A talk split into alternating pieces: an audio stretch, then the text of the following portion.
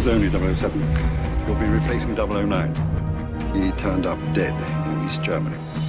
The West is decadent. It has no stomach to risk our atomic reprisals. What can you tell me about Kamal Khan? Exiled Afghan prince, sportsman. How do I get to him? Mr. Bond. James Bond. Who is he? Englishman. Likes eggs. Mr. Bond is indeed a very rare breed, soon to be made extinct. Bring him here. You are the mysterious octopus. And you are James Bond, 007 license to kill. Am I to be your target for tonight? You have a nasty habit of surviving. Get Bond.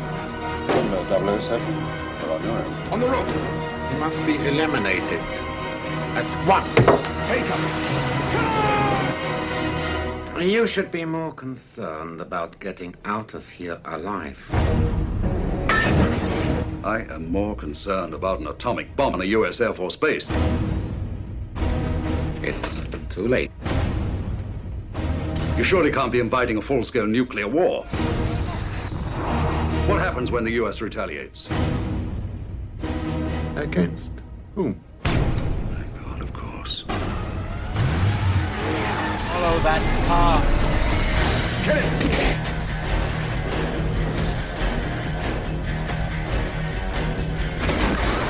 Let the sport commence.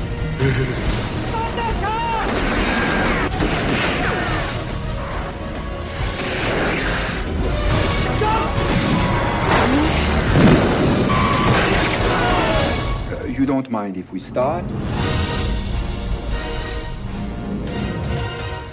I'll definitely have to pay it a visit.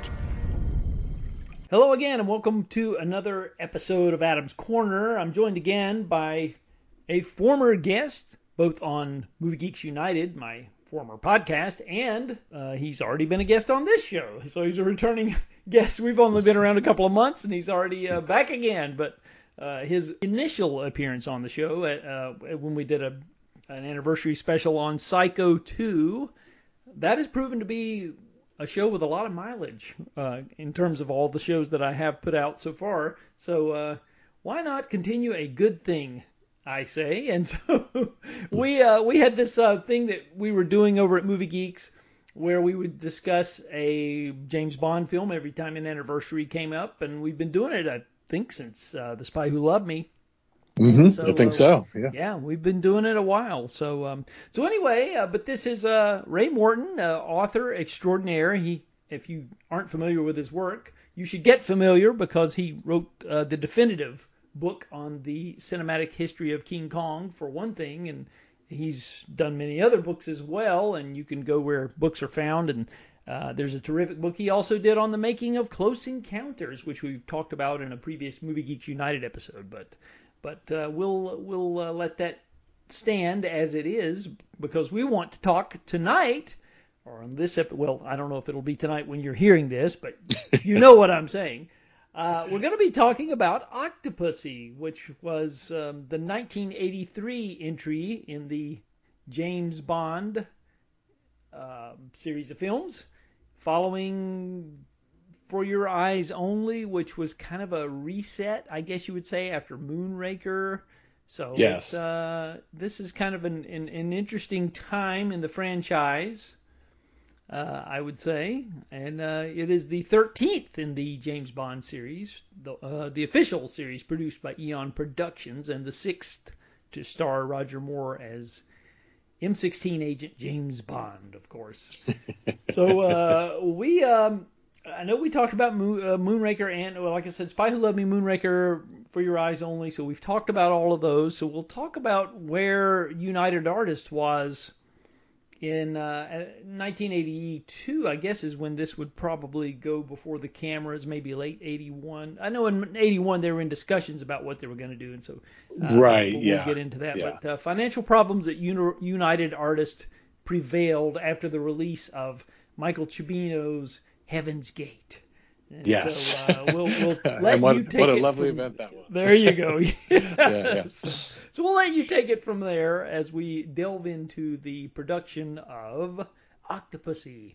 There we go. Okay, yeah. So what? Um, uh, Heaven's Gate came out at the end of 1980 and was a legendary financial disaster, and that really put um, United Artists uh, behind the eight ball. And they were really struggling through all of 81 to sort of determine what the future of the company was going to be.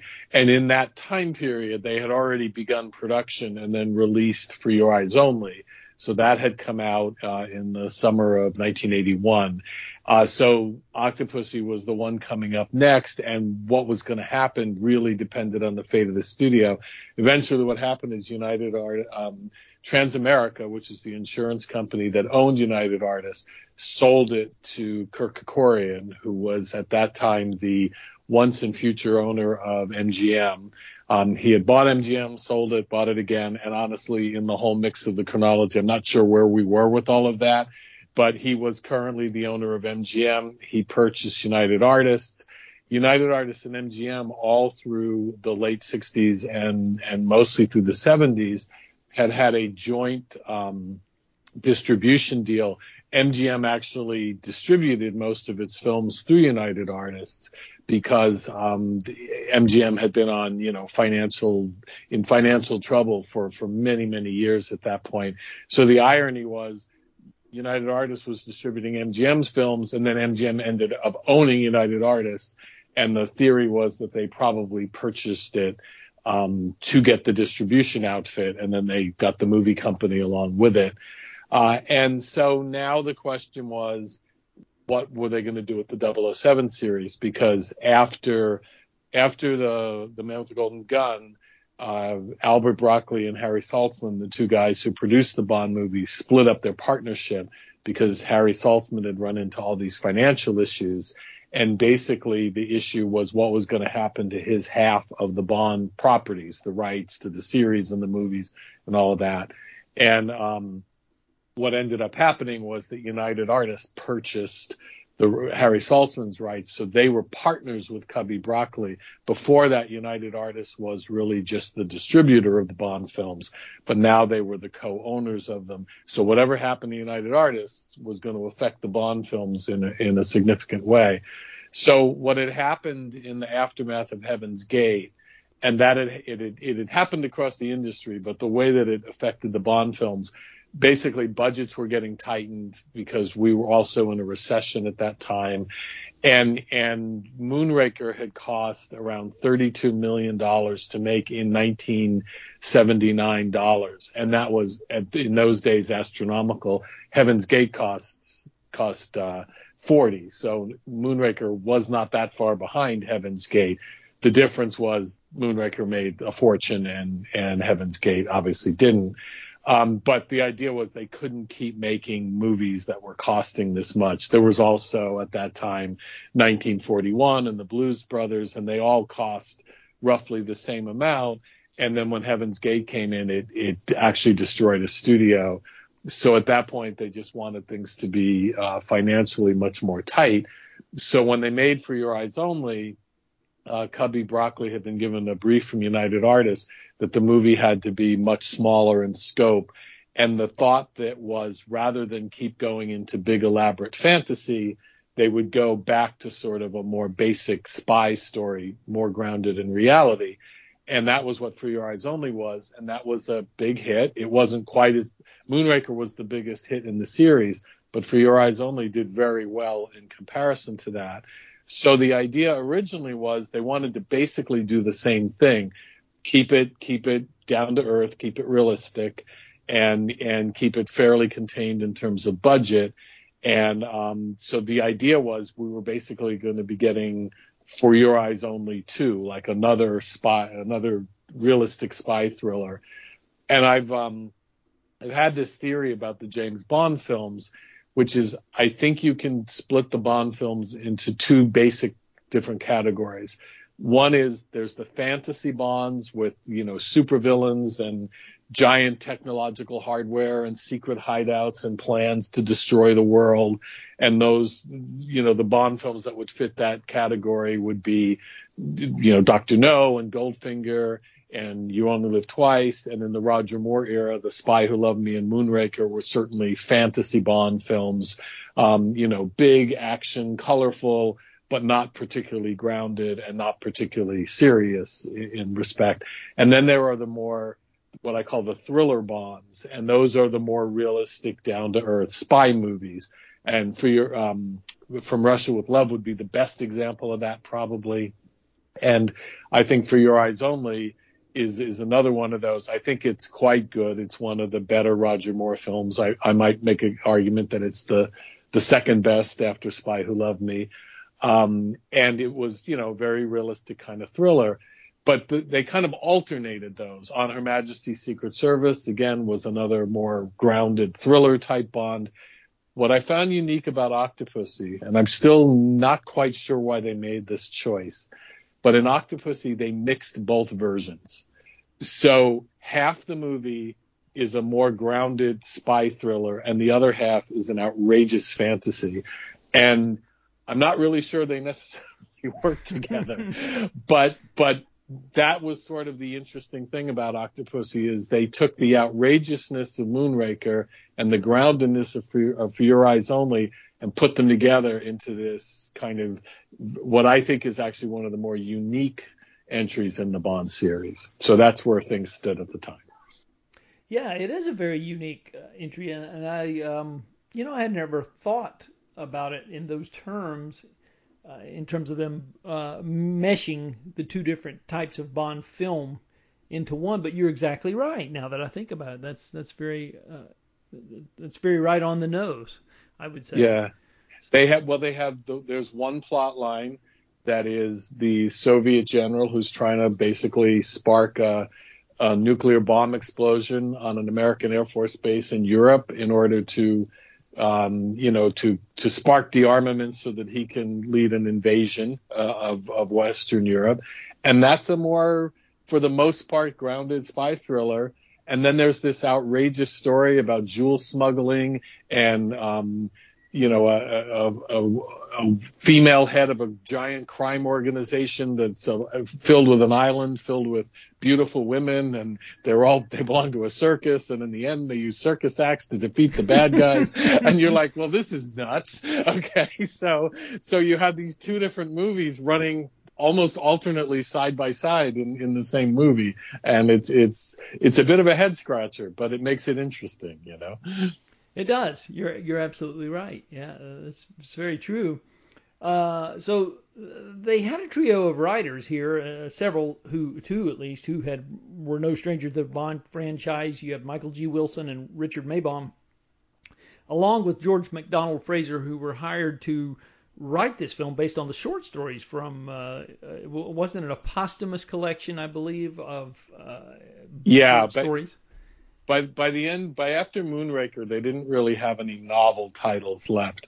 So there was a short story collection called For Your Eyes Only, which had a couple of different stories in it that Ian Fleming had originally written for there was supposed to be a James Bond television series at one point, and these were basically the short um, the short uh, episode ideas. And so that book was For Your Eyes Only, which had that story and a story called Risico and those were put together into For Your Eyes Only. So when it came to Octopussy, they had a story called Octopussy, and then they also had a story called The Property of a Lady, which was all about an auction um, gone awry at uh, Sotheby's in London. And so they basically took those two ideas and the other main idea. The first writer on the project was George MacDonald Fraser, and he was a, an English writer um, who his, his, most he would write his he wrote lots of things. He was a newspaper man and he would write other um, like sort of nonfiction books. But he's most famous for having written the Flashman series. And Flashman was uh, sort of a spin-off of Tom Brown's School Days, but it was all about kind of a a scoundrelly uh, British officer who has all sorts of adventures in India and beyond during the height of the British Empire and uh, kind of the, one of the first anti-heroes. And he wrote a whole series of these, but he was so it was basically historical fiction with a satirical edge. And I'm not quite sure how he came to be the first writer on Octopussy, but one of the other key elements was they did want to set the story in India. And part of the reason for that was uh, a lot of the American film studios in the 70s, they released a lot of films in India, but you couldn't take the funds out of India. So they had all of the profits from their movies that were released uh, in that country that had to stay in that country. They were frozen. So a lot of the studios started to try to find ways to make movies in India so they could at least use the money that was being frozen there to they use put it to good use and then hopefully make their profits elsewhere when the movies were released. It's one of the reasons um, uh, that Close Encounters has an India scene. It's because they found a way to use some of their money um, to to at least to good purpose. So there was an idea. United Artists had a fair amount of money um, frozen in India, so that was another component. Was they wanted to set it there, and Fraser had written about the British Empire and a lot of adventures in India. And so I think from that he was that was probably what attracted them to him. Uh, anyway, he was hired and he wrote the first draft of the script and apparently, from what I understand, I've never read his draft, but many of the elements did survive into the final film, but in kind of a different form. But original, they always intended that Octopussy would be the name of a female character, obviously carrying on the double entendre names like Pussy Galore and all of those things from from from the earlier Fleming's things.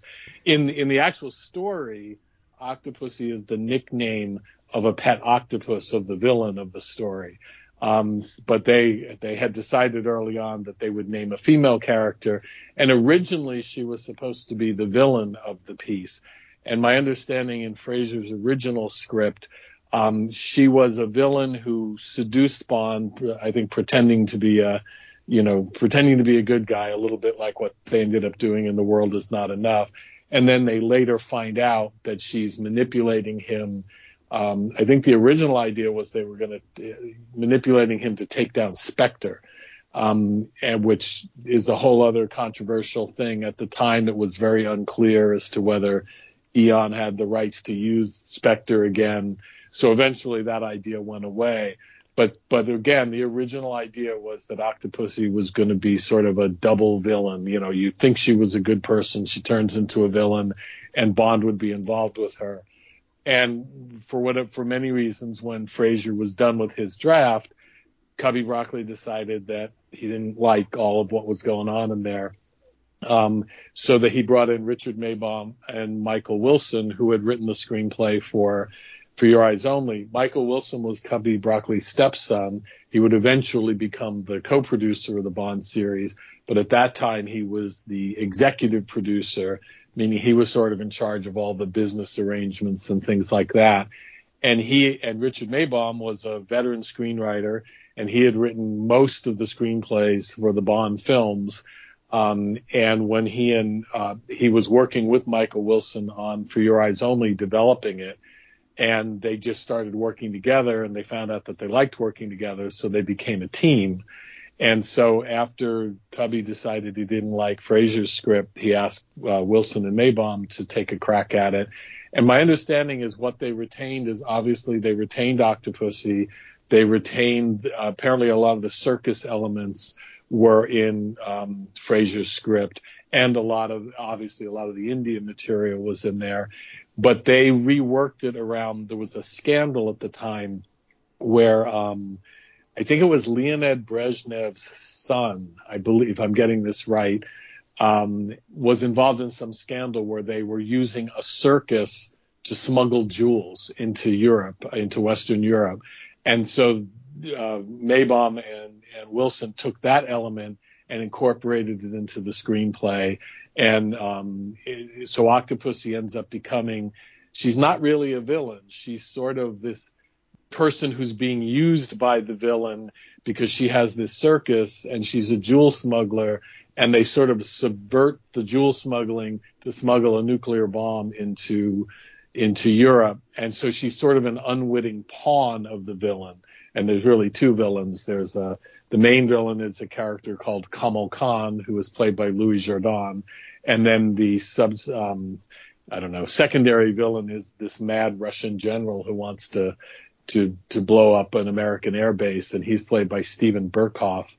And um, so Octopus is sort of this character who gets caught in the middle.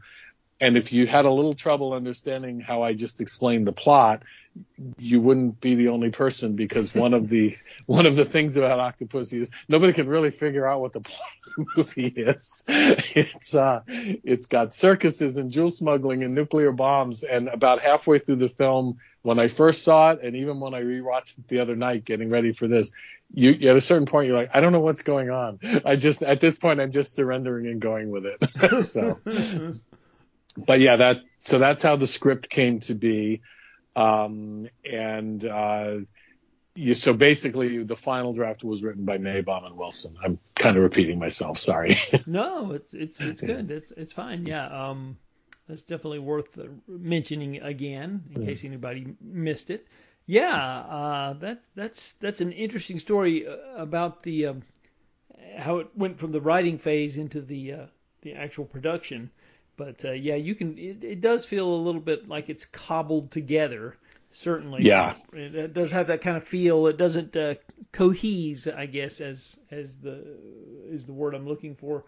Um, but yeah, we will uh, move on to the casting. Of course, um, Roger Moore originally had a three-picture deal, and that was uh, Live and Let Die, The Man with the Golden Gun, and The Spy Who Loved Me. Those three films fulfilled his initial contract and then after that, it was kind of a film by film basis, from what I understand. Uh, Moonraker and For Your Eyes Only, they were negotiating as they went along, and then he was not really, I guess he was a little reluctant to return uh, to the role again. And so there was uh, some sort of a, a, a semi public casting session, I Right. guess you would say. well, yeah. well, they, he signed on for Moonraker very easily because they had a big giant hit after Spy Who Loved Me, and Mhm. everybody likes to continue a hit, and they paid him well, so that wasn't a problem. When it came time to For Your Eyes Only, he started to, I- you know, and wisely so, right? The movie, all of those films, one after the other, were just big hits, and he wanted a piece of it, so he they were protracted negotiations when they did For Your Eyes Only, but eventually, and famously, the director John Glenn was told to start testing other actors to play Bond. But the the um, you know apparently that was a pressure technique and it worked and Rogers signed. But when it came time to do Octopussy, he really held out. I think in part because he wanted more money, which which was fair. Again, these films were very big hits, but I think he was also starting to get tired because they these films are enormously hard work. Um, you know, the average film shoots for two or three months. These films tended to shoot for six months or more. It's one of the reasons Sean Connery didn't really want to keep going after a while. And you, you know, Bond is if he's not in every scene, he's in almost every scene. And and there's huge promotional responsibilities. So it's it's quite a quite a commitment, quite a lot of work. So I think there was sort of an element of that, and Roger, I think, wanted a lot of money in, in order to resume. And at that point, Cubby Broccoli was not of a mind to um, to uh, give in, where he was when they did Free Eyes Only. And they they started screen testing for real possible replacements, and there were a couple of British actors and an Australian actor, but the most interesting person they they screen tested was an American actor, and everybody probably knows this actor, James Brolin, um, who was a big TV star in the 70s and, and in the 80s. He did a TV show called Hotel, which was a hit. And also, he's the current Mr. Barbra Streisand, um, and and and he's kind of had a nice uh, career as an older character actor now. But at the time, he he did a very extensive screen test, and there are rumors that he actually was signed to play the part. I'm not sure if that's true, but I know they got real close. And and he, if you if you look at the Octopussy Blu-ray, they have his screen test on there, which I thought was interesting that he gave permission for that. Um, and I, you know, the biggest problem for me is that he's not a British guy, and he he doesn't even play it with an accent. He just played it straightforward. Um, and I'm not sure if that would have been the plan had they continued into the film, or if they would have had him do it with an accent. Um, and I, I would say that he was better than you might expect. I, I didn't get a sense he would have been a terrific Bond, but he would have been a, probably a credible person in the role as far as that one film went. Um, but yeah, so that was the most interesting thing. But the main reason it all turned around was um, at the time that they were preparing Octopussy, Sean Connery was preparing his return to the role in Never Say Never Again, or what became Never Say Never Again. Um, and uh, they were both going to go into production at about the same time. And the original plan was they were going to be released at the same time. They were both going to be released in the summer of 1983. And um, it, that didn't ended up not happening, but that was the original idea. And United Artists basically felt that this was not the time to be launching a new actor in the role of James Bond, that if they were going to hold their own against Connery, who, who, you know, a lot of people felt was the original Bond, or he was the original Bond, they needed the current Bond. And Roger was extraordinarily popular in the role at that point people sort of forget now, but but it was a big deal to have a Roger Moore James Bond movie come out. So I think United Artists basically told Cubby, whatever it takes, uh, we need to have Roger in the role. And I think Roger certainly liked the money. But the other thing that I, I always thought uh, swayed him a bit was that Connery had made six Bond films. I'm sorry, he had made five Bond films in the official series and I think Roger wanted to go him one better and make six. And I sort of think that's part of the reason he got swayed as well. Yeah, you're you're probably right about that. Mm. I would say, and of course, with Never Say Never Again being announced and yes. coming, coming up in the fall of that year after Octopussy, uh, they they at least they had the good sense to release them, uh, give them some distance from each other.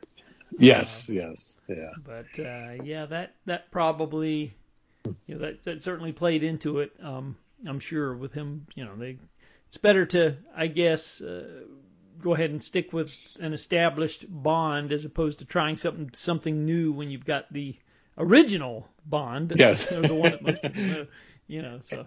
And the interesting part is uh, it paid off because Octopussy did much better than Never Say Never Again. Mm-hmm. So it was it was a smart decision. However, it ended up coming down. You know, and um, the other big role, obviously, was Octopussy herself, and the person who was most associated with it originally was Faye Dunaway. They made a uh, very strong attempt to get her, but she was a big star and an Oscar winner, and she wanted a lot of money. And it was always Cubby Broccoli's feeling that other than the person playing Bond, audience, it, didn't matter whether they had a star or not um, because people tended to come for Bond and they tended to come for whoever the actor playing Bond was. So he was always reluctant to spend a lot of money on the rest of the cast. Um, and and I think you can see that in some of the leading ladies, like some of whom are are quite beautiful, but maybe not always the best actresses in the world, and um, that that I think has a bit to do with with the casting philosophy.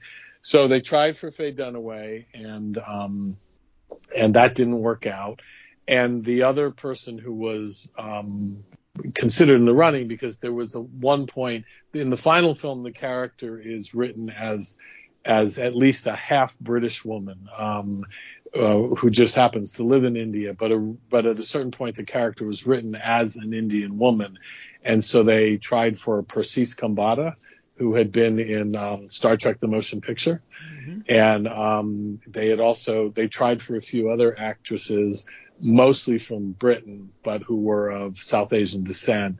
But that didn't work out either, and finally they ended up with Maud Adams, who, as most people know, had already appeared in a Bond film as um, Andrea Anders in The Man with the Golden Gun. She's she was basically um, Scaramanga's uh, girlfriend, uh, Maul, basically, and she's killed by Scaramanga early on in the film. Um, Maud Adams was a former model, quite beautiful, and uh, she had been actually hired to perform in the screen tests with James Brolin, and the idea was they were looking at Brolin, but I guess when Cubby Broccoli saw the screen test, he remembered her obviously from Man with the Golden Gun, but also really liked her.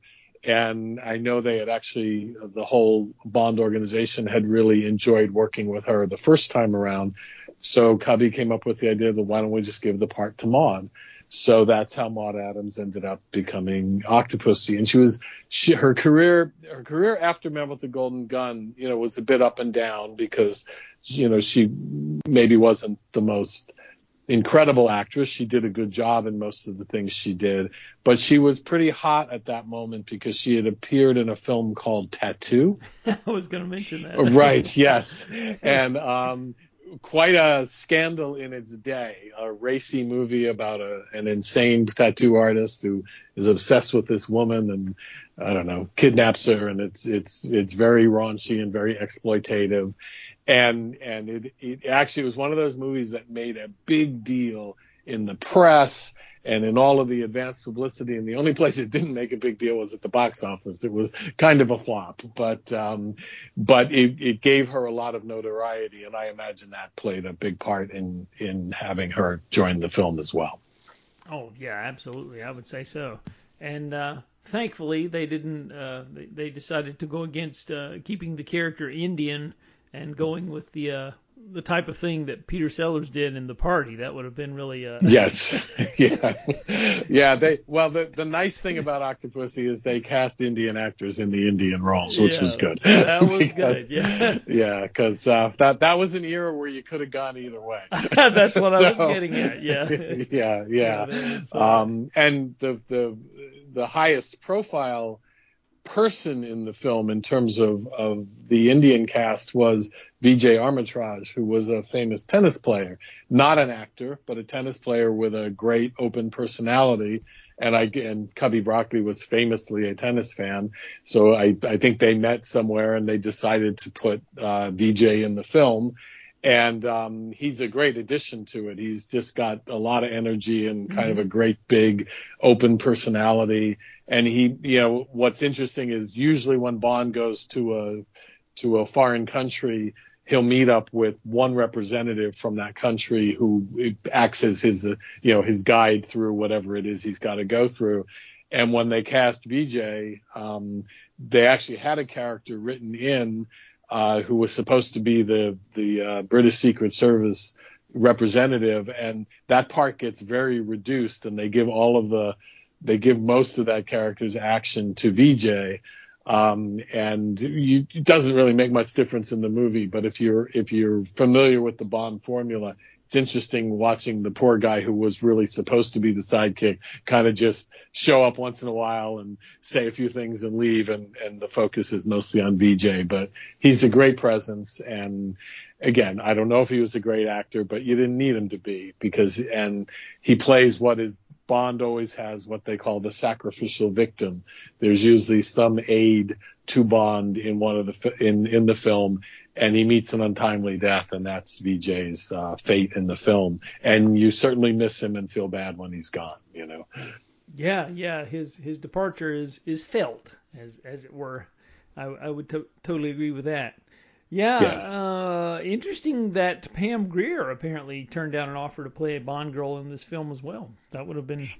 I have heard that. I'm not sure what part that was, but Supposedly. I've heard that. yeah, yeah, yeah. And the other the other discovery of the film was Kristina Wayborn, another um, Swedish model who became an actress, um, and she plays sort of the the bad guy's girlfriend in this film, kind of mm-hmm. the part that Maud Adams played Man with the Golden Gun, and she's quite striking. Like she's got a kind of, I mean, she's a beautiful woman, but she's got kind of an off kilter, you can't quite read her personality that I think works very well uh, for the part she's playing in the film.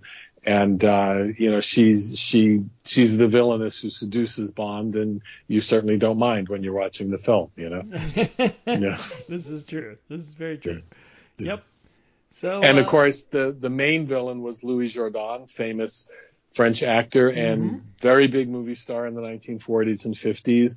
Uh, his star had been fading at that point. He was kind of in that love boat phase of a lot of the older stars' careers, but also a friend of Cubby Broccoli's, and they brought him in, and he plays Kamal Khan, who is the main villain.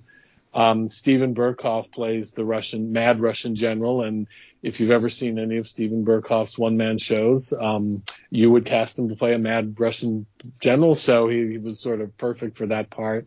And the final main member of the cast is um, a famous uh, Bollywood heartthrob, Kabir Bedi, who plays the uh, the uh, I always like it. He refers to himself as the movie's physical heavy because he's uh, he's the guy he's the muscle, he's the jaws or the odd job of this film, and uh, and he's quite striking in his role as well. Yeah, I, I would tend to agree. Mm-hmm. Yeah, that's uh, yeah, that it's the can. Well, I guess the the other thing I was going to mention too before I get uh, into the filming of it was that it's the first film to feature Robert Brown as M, following You're right. the death of Bernard Lee. Uh, yes, in 1981. Yeah.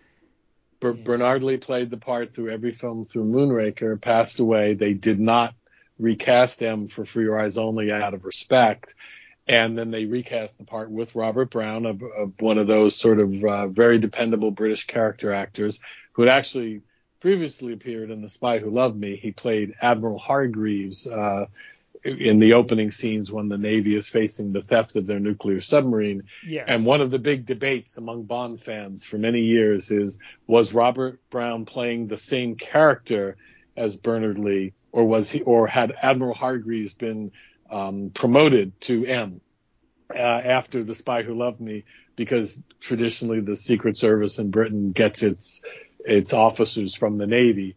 Um, and and that argument went on for 20 years until finally, I believe, in the last uh, Daniel Craig James Bond movie, there was a picture on the wall of, of, Robert Brown and also a picture on the wall of Bernard Lee. So I guess they are supposed to be two different characters. so, the debate goes on. yeah.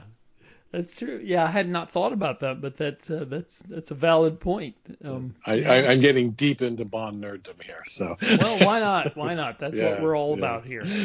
Yeah. And you were talking about Louis Jourdan. Uh, it's worth mentioning that just the year prior to the release of uh, Octopussy, he was uh, in the Swamp Thing. yes, yes, he was. Which, which I'm going to guess, based on everything I know about Louis Jourdan, he did not consider his finest moment. Oh, yeah, that's right. so I, I, think he was probably glad when someone asked him, "Hey, do you want to be in a high-profile movie that has an actual budget?" Uh, yeah, exactly. And yet he returned for the sequel seven years later. So that is true. That is true. I guess if the if the, if the uh, check is large enough, you'll do whatever you do. whatever you got to do. Yeah, right. Well, uh, so we'll get into the actual production. The filming of Octopussy began in West Berlin on the 10th of August, 1982, with the uh, the scene in which Bond arrives at Checkpoint Charlie, I believe. Right. Mm-hmm. And, uh, and, then it went on from there. I you can talk a little bit about that if you want to. Yeah, well, they yeah, um, that was uh, West Berlin, and they did a few other bits in West Berlin. Most of the German footage, because the movie basically uh, it it has a beginning roughly in London, and then goes to India, and then finally goes to West Berlin for the climax, uh, and then returns to India for the very ending. Um, but most of the of the Berlin of most of the German uh, material was actually shot in England um, because at, at, that point they obviously weren't going to let people film in East Berlin, and um, and they mostly dummied everything up in in the British countryside. The railway is the Nene Valley Railway, which is a famous historical preservation of, of old train tracks and things. Um, so they most of that is is England. Uh, they they went to India first, um, filmed most of the Indian material, and then came back to London and split their time between various places around the country, including uh, the air base, which is supposed to be an American air base in Germany, is um, actually Upper Heyford, uh, the RAF base, um, it, which also had American presence on there. And I know that because one of my brothers was in the Air Force and he was stationed at Upper Heyford uh, many years after they made Octopussy, but apparently they were still talking about it because they got to they got to be in a James Bond movie and they loved it. Um, so yeah, so that the filming, and then quite a bit of filming um, on the 007 stage in in London, uh, in Pinewood Studios. The whole ending where the the female circus attacks the uh, the bad guys' headquarters. That's all on the 007 stage, and um, yeah, so they they they got around, but kept it contained because again, budget was a bit of a consideration, you know. Yeah, yeah, it was. Uh, I mean, you know, I for what the film looks like, I mean, you, you wouldn't know that they were sparing any money whatsoever. Yeah.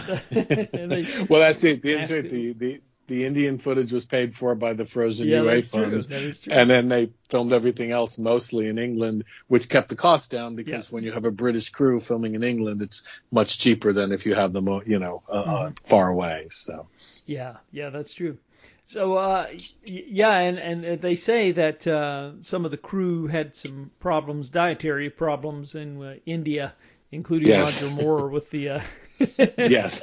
Sanitation can be questionable uh, depending on what on what part of India you were, and I'm sure Well, it was even a- worse then. So oh yeah. Well, you know, different different challenges when, whenever you're somewhere else. That's So, right. It's Yeah. just similar problems when they went to Egypt for The Spy Who Loved Me. But Yes. uh, yeah, but um, they filmed um, the the the hotel in the film where, where a lot of the action, the Indian hotel where a lot of things take place. My understanding was an actual Maharaja's palace, and they um, the, it was it was a private residence that they were uh, turning into a hotel, and now I guess it is a hotel.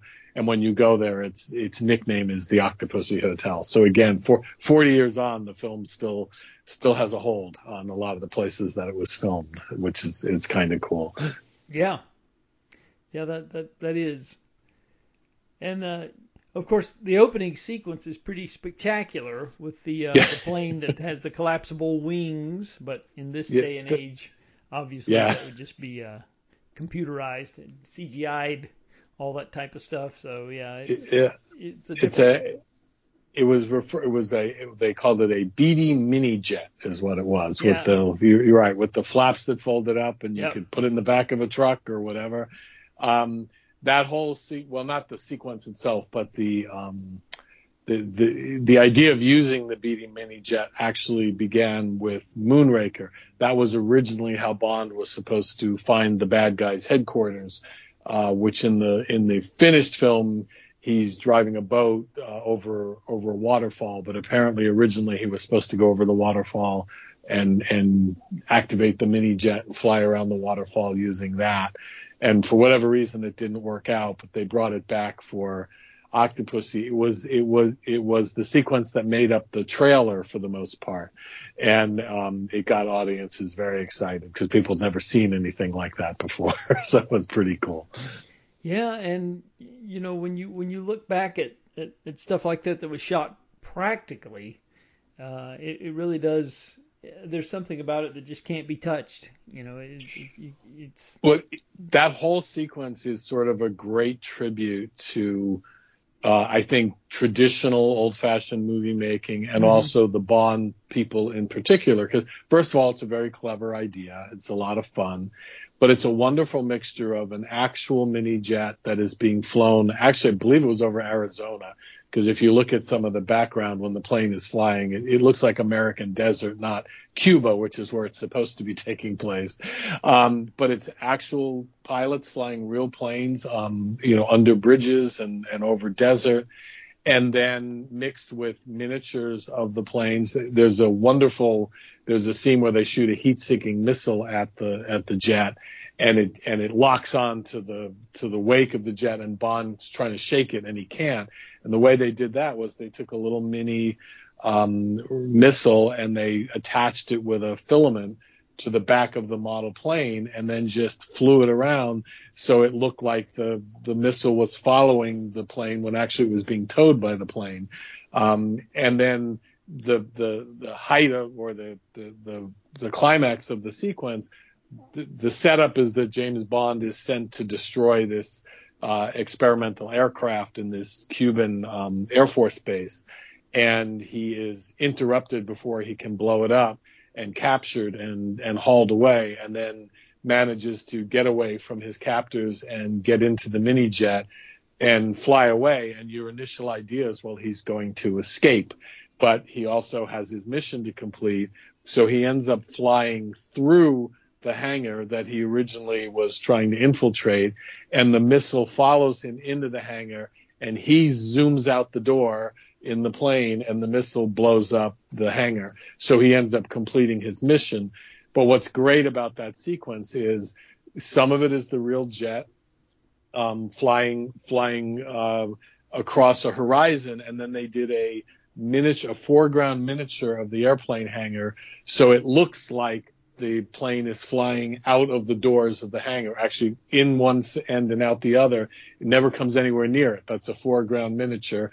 When the plane is flying through the hangar, they got an actual jet body and put it on a pole arm and attached the pole arm to, if I'm not mistaken, a Jaguar, but I might be wrong about the actual car. And then they drove the car through the hangar and they had all sorts of things in the way to hide the fact that it was on a pole. If you look really carefully, you can see the pole and you can see the car. But if you're not, you know, if you're not paying close attention, it's completely convincing. And then when when Bond finally does blow it up, it's one of John Richardson's amazing miniatures. And I don't, you know, uh, there are many, there are a couple of legendary British special effects guys, and one of them is John Richardson, uh, son of Cliff Richardson, who was another of the legendary British uh, practical effects guys. And Richard, it was Richardson's first Bond film, and just that sequence alone, uh, he certainly earned earned his legendary status. You know. Yeah, it's pretty amazing. It really is, and it just uh, when you see it, it just I don't. It makes me wistful uh, for yeah. the way films used to be produced. Uh, you know, in those times, and it, uh, you know, when you when you see that, it's it's um, certainly um, a good example of a bygone era in filmmaking. I guess that's the best Yeah. way to put it. Yeah. You're right. This, this is a nostalgic tug, unfortunately, yeah. whenever you see that stuff. But- Absolutely, yeah, it, re- it really is. Yeah, and uh, I will mention a uh, a goof in the film that uh, some people have brought up online, and it's worth mentioning. I guess it's the uh, the cyclist that's seen passing through the middle of a sword fight during the baby taxi chase sequence. yes. And uh, it, it turns out he really was a bystander who passed through the shot, oblivious to Yep. the filming. And uh, he, he wasn't was going to stop. Yeah, that's right. Yep. Yeah. That, that's a fascinating sequence because the, the thing about Octopussy is um, it was the second Bond film directed by John Glenn, hmm who had started as an editor and second unit director on the Bond films. He did um, editing and second unit on on Her Majesty's Secret Service, and then returned for Spy Who Loved Me and Moonraker. And he's the guy who shot the famous opening from Spy Who Loved Me of Bond skiing off the mountain and then having his uh, British flag uh, parachute open and all of that.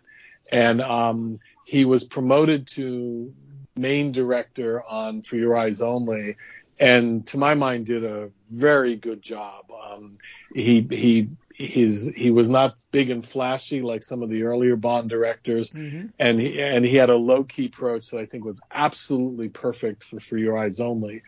I do think the problem though is that he two things. The first is for reasons that I'm not quite sure after the success of For Your Eyes Only, they decided to put more comedy into Octopussy. Like there is humor in For Your Eyes Only, but there's not out and out comedy. Hmm Um, and there's a lot of comedy in Octopussy, which I thought was an odd creative choice given they had kind of taken a critical bashing for Moonraker, which is a very comedic film. Um, and the whole idea was, well, we're getting back to the real essence of, they used to call it gun and run spy thrillers. Um, and, and they'd had such a hit with Eyes Only that, that I'm not sure why they decided to, to go with the comedy in Octopussy. The problem is that John Glenn, I don't think was a particularly good director of comedy. His, his, his comic sense was very broad. And I think you almost needed somebody to work against the comedy to, to make the film, to make it work in the film. And um, the other thing is, is Octopussy is a place where John Glenn, I think, showed his second unit director roots because whenever the stunt sequences happen, and they're some of them are quite terrific, but mm-hmm. you always get the feeling that the movie is stopping to show you the stunts. Like it doesn't quite feel integrated into the film itself. And honestly, I do think that's a problem Glenn had for the rest. He directed all of the Bond films of the 80s. And with the exception of The Living Daylights, which was the first Timothy Dalton one, I do think you see these two problems I'm mentioning uh, continue as the series goes on, where he just had a lot of trouble. He, the comedy didn't really work for me in his films, and and the second unit stuff always seemed very self conscious to me, and and I didn't feel that way about For Your Eyes Only, but I felt like that really started to creep in in Octopussy. And the other problem is that they, like we talked about earlier, they were making two different kinds of films. And so you have the outrageous stuff, the, the crazy fantasy of the all girl circus smuggling ring and circuses and, and stunts on trains and uh, attacks in hot air balloons and all sorts of things like that. And then you have this more serious thriller about Bond trying to stop an explosion on a, on a, on an airbase. And I think Glenn does very well with the straightforward stuff. I, he actually has one of my favorite Bond sequences, and I think his one of his best sequences in the very beginning of the film. Uh, a British agent disguised as a circus clown escapes over the wall of the circus, and he's got information and a, and a and a prop that he needs to get to headquarters, and he's chased through the woods by a pair of twin knife throwers. And the sequence is wonderfully photographed, wonderfully directed, very atmospheric. And when you hear like, oh, it's a guy dressed as a clown, you think it's silly, but it's actually eerie and creepy and quite, quite effective.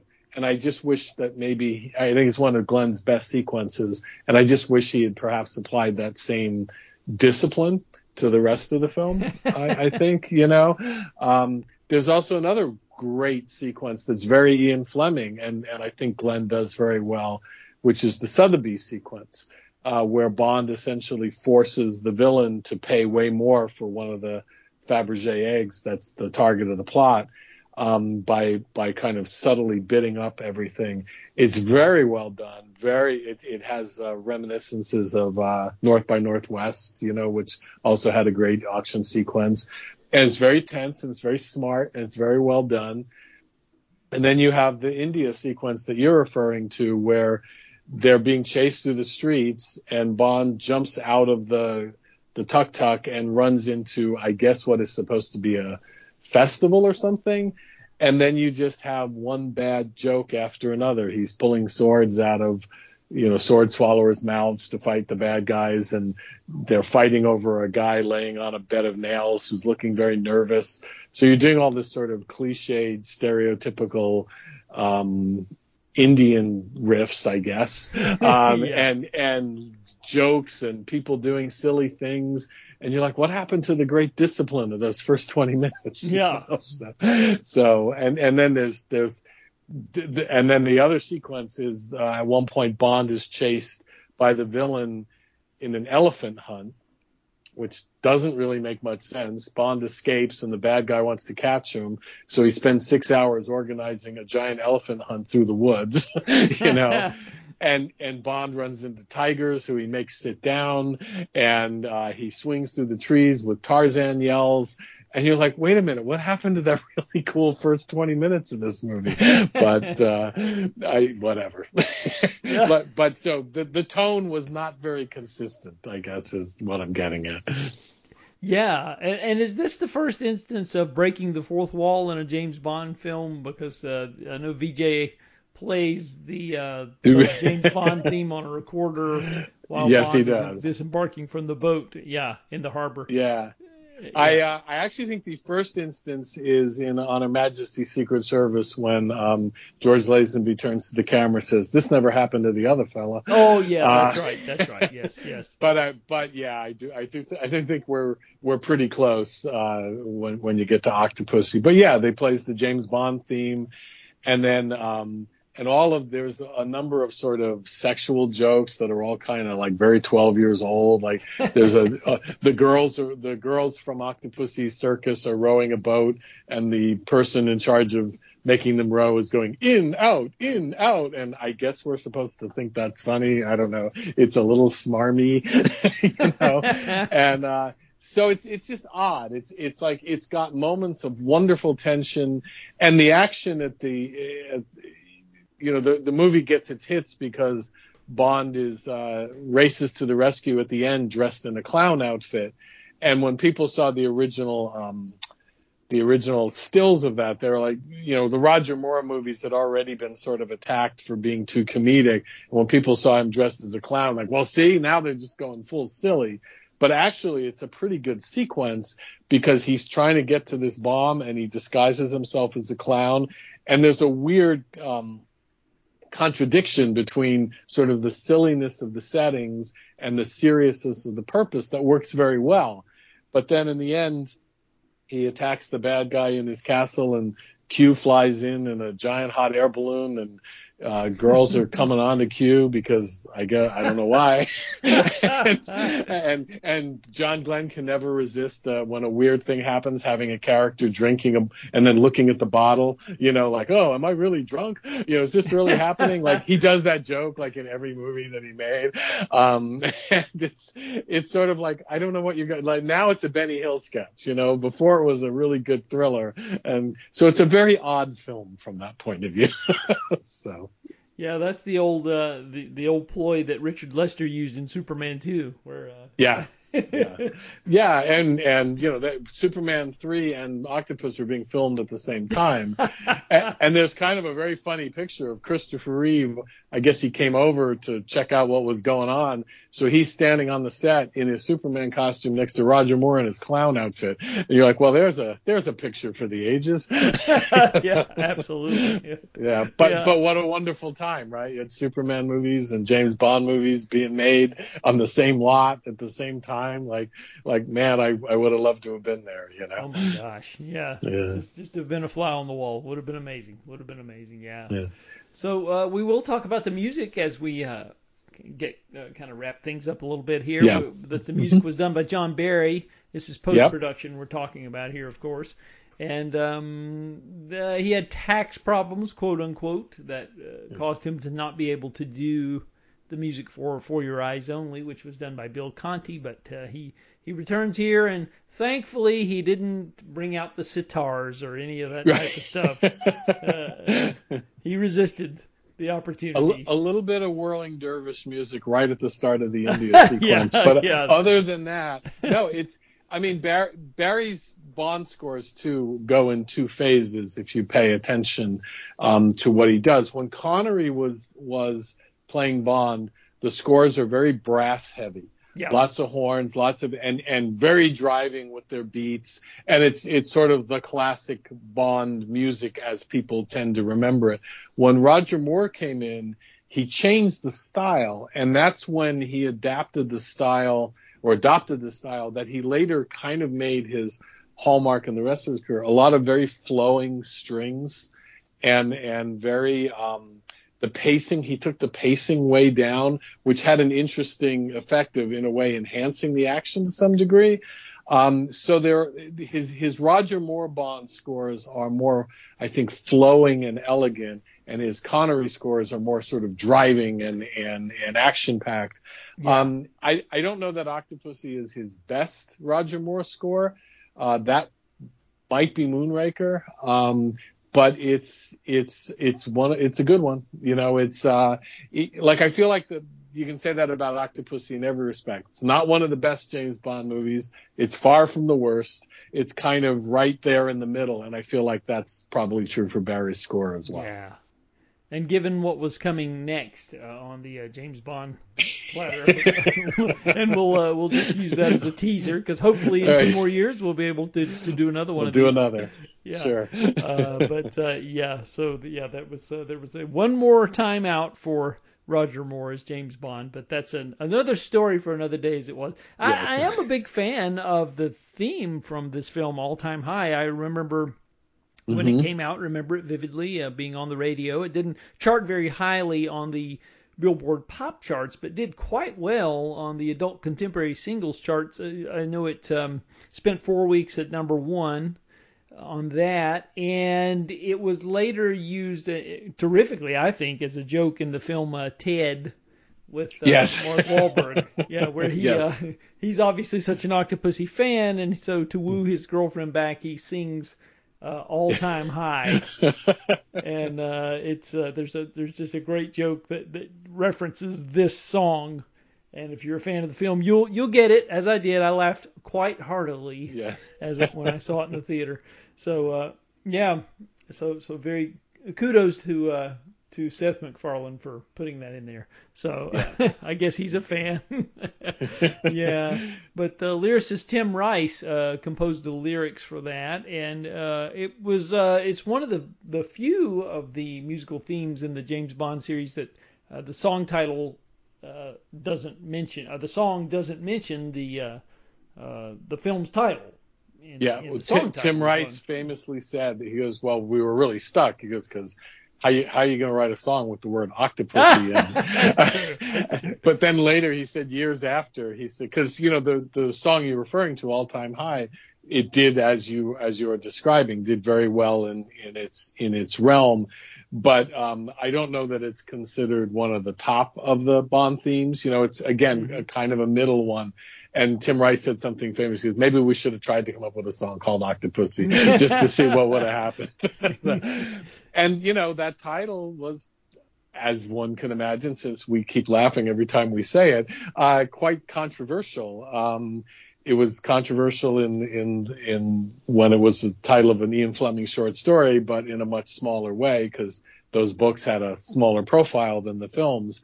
But I do remember I was sitting in the theater at the end of For Your Eyes Only, and um, you know that that was the days when they would announce the title of the next film um, at the end of the film. So it came up. It said uh, the end of For Your Eyes Only. James Bond will return in Octopussy.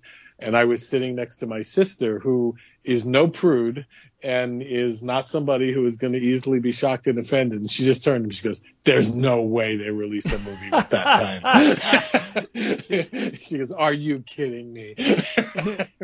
And yet they did. released it. Yeah, and and Cubby Broccoli, you know, he was very funny about it, but he was, you know, he was like, "Look, you're talking about it, aren't you?" because if we called the movie Octopus, would anybody be talking about it? That's so, right. Yeah, you know, and uh I don't know, is it off color? I guess so. I don't know. Yeah. It, yeah. It's uh, it it definitely was a catchy title, that's for sure, and one of the ones that people certainly remember. Uh, right and and the film was um one of the bigger hits. Uh i don't think it was the top grossing one. Uh i i think moonraker still held that title for quite a while but it was it, it did very very well. Um I think the thing that I'm complaining about, I think the audience is actually really liked. I think they liked the mixture of sort of action and comedy. I don't think they were sitting there like me wondering about the clashing tones, you know, because I think I might be you know, the few people worrying about things like that. But, um, you know, but the movie was quite a hit and, uh, did very well. It did so well that it, it, um, made it really hard to not have Roger Moore in the next one. But as you said, that, that is the story for another day. Yeah, a very interesting one. Yeah. oh yeah. Oh yeah. Yeah. But um, you know, and, and it's it's a it's one of those Bond films you can rewatch. Like I said, I never really can follow the plot. I, I, I they they get me about halfway and then I get lost. But I also realize it probably doesn't matter so much. Um, I think the locations are gorgeous. Peter Hunt um, was the, not Peter Hunt. I'm sorry. Peter Lamont was the production designer for the second time. He made his debut on For Your Eyes Only and he was not like the previous the most famous bond production designer is of course ken adam who did those kind of amazing fantasy sets and um, peter peter lamont was not a person who was necessarily interested in that his sets were much more realistic and down to earth but he does a wonderful fantasy uh, Russian briefing room that's as good as anything Ken Adam did. He designed Octopussy's wonderful octopus bed, which is really cool looking. Um, and there's just a kind of a of, of an elegance about the production design in the film. And it was also the second Bond film photographed by Alan Hume, who, again, not one of my favorite DPs. Uh, I, I tend to find his work a bit flat, but in Octopussy, perhaps it was inspired by the Indian locations or the light in India, but there's a wonderful, the lighting is wonderful in the film. There's, there's a real elegance to all of the Indian sequences. Um, that's as good as anything in any of the best of the Bond films. I said, not a giant Alan Hume fan, but I really like his work in that picture. Yeah, I would would agree absolutely, and of course uh, this one being filmed in uh, in Panavision, as many of them Yeah. were, and so Mhm. the, uh, making good use of the widescreen frame, as it were. Yes. Yeah. So yes, it uh, wound up grossing 187.5 million uh, worldwide, that is, and 67.8 in the U.S. and Canada, against uh, Never Say Never Again, which only did around 55 million in the U.S. and Canada. So uh, Yeah. it definitely got the leg up on uh, the competing Bond film. Uh, And and we should point out for the modern audience that those numbers were really good back then. Yes, Yeah, yes. n- now now you know 187 million. Who cares? But back then that was that was very impressive. Yes. So, Get out your uh, inflation calculator, uh, kids, and uh, go check it, and you'll see what we're talking about. So, yeah. yeah. Well, uh, I think most of the contemporary reviews at the time, uh, mostly positive. You know, Yep. I, I Mhm. think it was around three. In fact, I know Leonard Maltin three and a half stars. I remember he Yeah. was- yeah, but I know Siskel three stars out of four, I believe it was. I think uh, I think Roger Ebert was kind of ho hum on it. Didn't hate it, didn't love it. Kind of what you were saying, uh, kind of in the middle. So yeah, but generally good reviews. Um, so yeah, I, I it, it's hard for people to remember now because I, I think if you've come of age with um, Daniel Craig and if you if you are like we're in an era where people take their um, their their franchise material very seriously and a lot of folks have trouble with the Roger Moore era of Bond because it's lighter, it's more of a romp. But it but what's important to emphasize is that was what audiences really craved back then. And um and he did it really wonderfully well. Like his films in general outgrossed Sean Connery's. And that's not to say that he's a better Bond or a worse Bond or whatever. Like I think that's a tricky conversation to have. But they were wonderful entertainments. They were a little less cutting edge and daring than the Connery ones but they were big sort of I, I think Time referred to them as an action adventure souffle and and I think that's a really good description of Roger's era. And he was incredibly popular in that role. And I think I think its positive reception at the time was probably for the same things I'm complaining about a little bit. I think people really liked the romp aspect of it, and I, I don't think it mattered to them that the tone was all over the place. They were just so happy to be having a great James Bond adventure with with a James Bond they all loved. So who cared if it went this way or that way? And and I think I think that was that was a real engine for that series that I think modern audiences may not quite get a hold of. You know. I think you're right. That's a good that's a good summation. I guess, I guess we can leave it at that. But yeah, this is Uh. our uh, 40th anniversary look at the behind the scenes goings on of Octopussy. And uh, this has been a pleasure as always to talk to you and, and uh, share some of the trivia and the little known stories about what happened behind the scenes.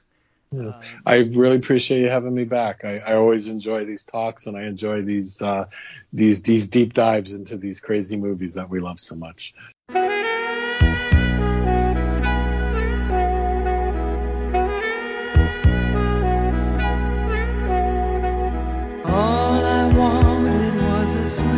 Sweet